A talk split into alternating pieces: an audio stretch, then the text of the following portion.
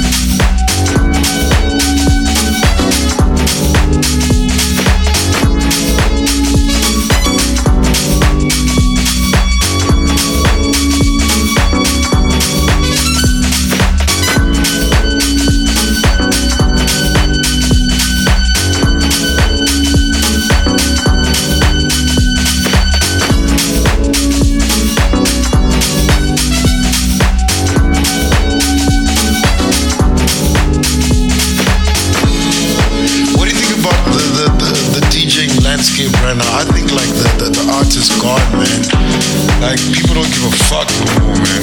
You know what? I think because guys are chasing gigs, guys are chasing money, guys are chasing fame, they're not necessarily passionate about the art side of DJ, the craft, the craft, the, the understanding your role I mean, if you're booked for an I always want to know the entire lineup. So I know, okay, this person plays this, this person plays that. So if I play this, I'm giving the crowd something different. Or I'm not repeating anything someone else might have played. Because for me, DJing is not just playing music, it's knowing the role you play in the bigger picture. Because once you know your role in the bigger picture, you know when not to play the anthems. You